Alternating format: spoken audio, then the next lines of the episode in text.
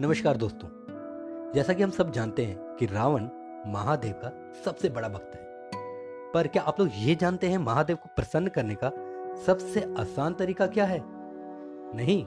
तो चलिए, आज एक कहानी के माध्यम से मैं आपको बताऊँगा कि महादेव को प्रसन्न करने का सबसे आसान तरीका क्या है। एक बार नंदी जी महादेव की पूजा कर रहे थे। ठीक उसी वक्त वहाँ से नारद जी निकले। नारद जी ने जब नंदी को पूजा करते देखा तो न जाने उनके दिमाग में क्या आया, वो वहाँ रुक गए। जैसे ही नंदी की पूजा समाप्त हुई, नारद जी ने नंदी से पूछा, हे नंदी, मुझे एक बात बताओ, ये जिस विधि से तुम महादेव की पूजा कर रहे थे, क्या ये विधि उत्तम है? क्या इससे महादेव जल्दी प्रसन्न हो जाएँगे? तो नंदी ने भी बड़े विश्वास के साथ कहा, जी नारद जी, मैं तो वर्षों से इसी प्रकार महादेव की पूजा करता आ रहा हूँ, और मेरे महादेव ने आज तक मेरी विधि के लिए कोई शिकायत नहीं की। तब नारद जी ने कहा, नहीं नंदी, मुझे लगता है कि तुम्हारी विधि में कुछ कमी है। तुम्हारी विधि से ज़्यादा अच्छी विधि तो देवी देवताओं की है। तो बेचारे नंदी हो गए कंफ्यूज तो नंदी जी ने कहा, नहीं वर नहीं नारद जी, मैं नहीं मानता। चलिए, हम चलते हैं ऋषियों के पास। तो वो ऋषियों के पास गए तो सारा किस्सा सुना दिया। तब ऋषि हंस पड़े। ऋषियों ने कहा, देखो नंदी, ना तो तुम्हारी विधि उत्तम, ना देवी देवताओं की। सबसे अच्छी और उत्तम विधि हम ऋषि मुनियों की है। इसमें कंफ्यूजन और बढ़ गया। अब नंदी और ऋषि मुनि आपस में बहस करने लगे। तो नारद जी ने कहा, रुकिए रुकिए रुकिए। हम एक काम करते हैं। हम सब एक आम मनुष्य के पास चलते हैं। क्योंकि एक आम मनुष्य तो हमेशा ऐसी ही विधि इस्तेमाल करेगा, जिससे प्रभु जल्दी प्रसन्न हो जाए। तो सब सहमत हो गए। सब निकल पड़े एक आम मनुष्य के पास। जब आम मनुष्य के पास जाके सारा किस्सा सुनाया गया तो आम मनुष्य भी हंसने लगा। उसने कहा, ना नंदी, ना देवी देवता और ना ही ऋषि मुनि। सबसे अच्छी और सरल विधि तो हम लोगों की है। तभी तो प्रभु हमसे जल्दी प्रसन्न हो जाते हैं। अब वहाँ पे बेचारा नंदी और कंफ्यूज और नंदी के साथ साथ ऋषि मुनि भी कंफ्यूज तो सब कंफ्यूज हो गए कि यार ये क्या चक्कर है? हम कह रहे हैं हमारी विधि अच्छी है, दूसरा कह रहा है उसकी विधि अच्छी तो किसकी विधि अच्छी है? तो ये खबर धीरे धीरे राक्षसों और देवी देवताओं तक भी पहुँच। गई उनमें भी ये होड़ लग गई कि भाई, हमारी विधि सबसे उत्तम है। अब ये सब आपस में लड़ रहे हैं, परेशान हैं, पर फैसला करेगा तो करेगा कौन? तो सबने सोचा कि चलो, हम सीधे महादेव से जाकर ही पूछते हैं। तो वो सब महादेव के पास पहुँच गए। महादेव ने कहा, तुम सब मेरे भक्त हो और तुम सबकी अपनी अपनी विधि है। जो मुझे प्रिय है तो मैं किसी एक को नंबर एक या नंबर दस पे कैसे रखूँ? तो अगर आप फिर भी ये चाहते हो कि मैं रैंकिंग करूँ तो फिर एक कंपटीशन तो बनता है। तो हम एक काम करते हैं, आने वाले सोमवार को यहाँ पर एक कंपटीशन रखते हैं, जहाँ पे आप सब अपनी अपनी विधि से मेरी पूजा अर्चना करोगे। और तब मैं फैसला लूँगा कि सबसे अच्छी विधि किसकी है। सबने हामी भरी और निकल पड़े। सोमवार का इंतज़ार होने लगा। जैसे ही सोमवार आया, सब जोशो खरोश के साथ, हर्षोल्लास के साथ पहुँच गए कैलाश अपनी अपनी विधि के साथ महादेव की पूजा करने।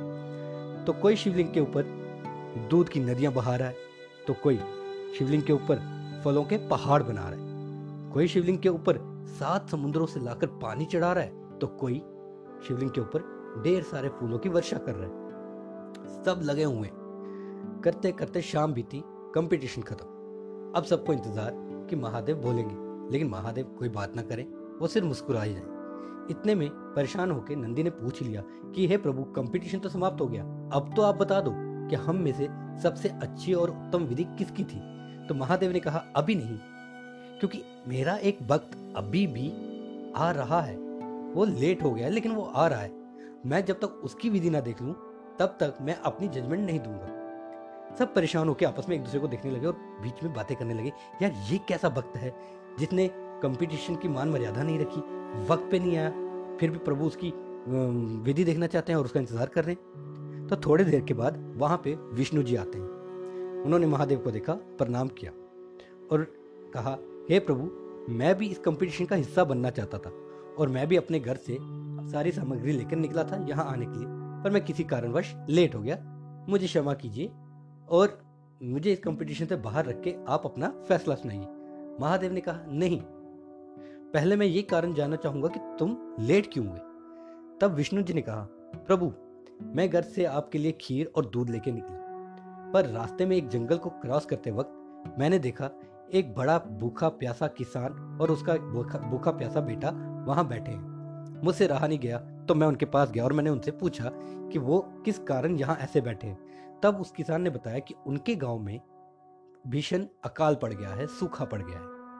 जिस वजह से उसे अपना गाँव छोड़ के दूसरे गाँव जाना पड़ रहा है। पर लंबा सफ़र था। इस लंबे सफ़र में उन्होंने जो भी सामान अपने साथ लाया था, जो भी खाने पीने का सामान अपने साथ लाया था, वो रास्तों में, रास्ते में चोरों ने चोरी कर लिया। अब इस वजह से उनके पास कुछ नहीं है और भूख प्यास से उसका बच्चा मरने वाला है। तो उसने मुझसे विनती की कि अगर आपके पास कुछ भी है तो आप मुझे दे दीजिए, आपकी बहुत कृपा होगी। तो प्रभु, मैंने वो खीर उस बालक को दे दी और वो दूध उस किसान को दे दिया। इस वजह से मैं लेट हो गया। महादेव मुस्कुराए और उन्होंने सबकी तरफ़ देख के कहा कि सबसे अच्छी विधि तो विष्णु जी करके आए हैं। उन्होंने जो चीज़ मुझे चढ़ानी थी, वो किसी जरूरतमंद इंसान को दी।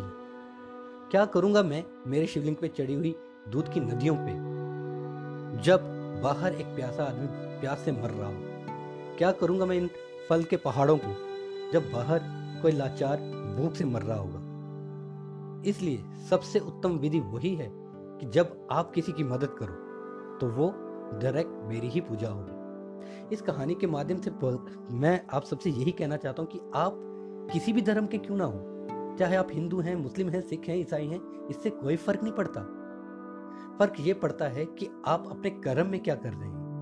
आप ऐसा कौन सा कर्म कर रहे हैं कि आप चाहे हिंदू हैं, मुस्लिम हैं, सिख हैं, ईसाई हैं कि आपका भगवान, आपका प्रभु, आपका ईश्वर, आपका अल्लाह आपसे खुश हो जाए? सबसे आसान तरीका है किसी की मदद करना।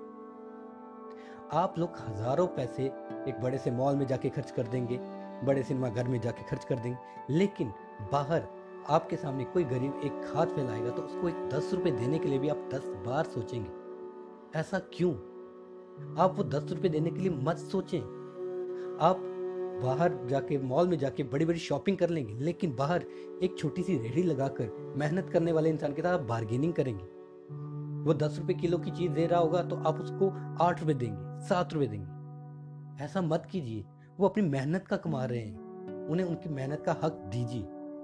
और आप ध्यान रखिएगा कि यदि आप बाहर गर्मी में कहीं निकल रहे हैं, अपनी एसी गाड़ी में और बाहर रोड की साइड एक भिखारी बैठा है। आप अपने लिए एक महँगी कोल्ड ड्रिंक लेके पी लेंगे, लेकिन अगर वहीं उसी जगह आप जाकर एक पानी की बोतल लेकर उस प्यासे गरीब इंसान को देंगे, जिससे उसकी प्यास शांत होगी तो आप यकीन मानिए, ये कर्म आपको एक अजीब सी खुशी महसूस करवाएगा।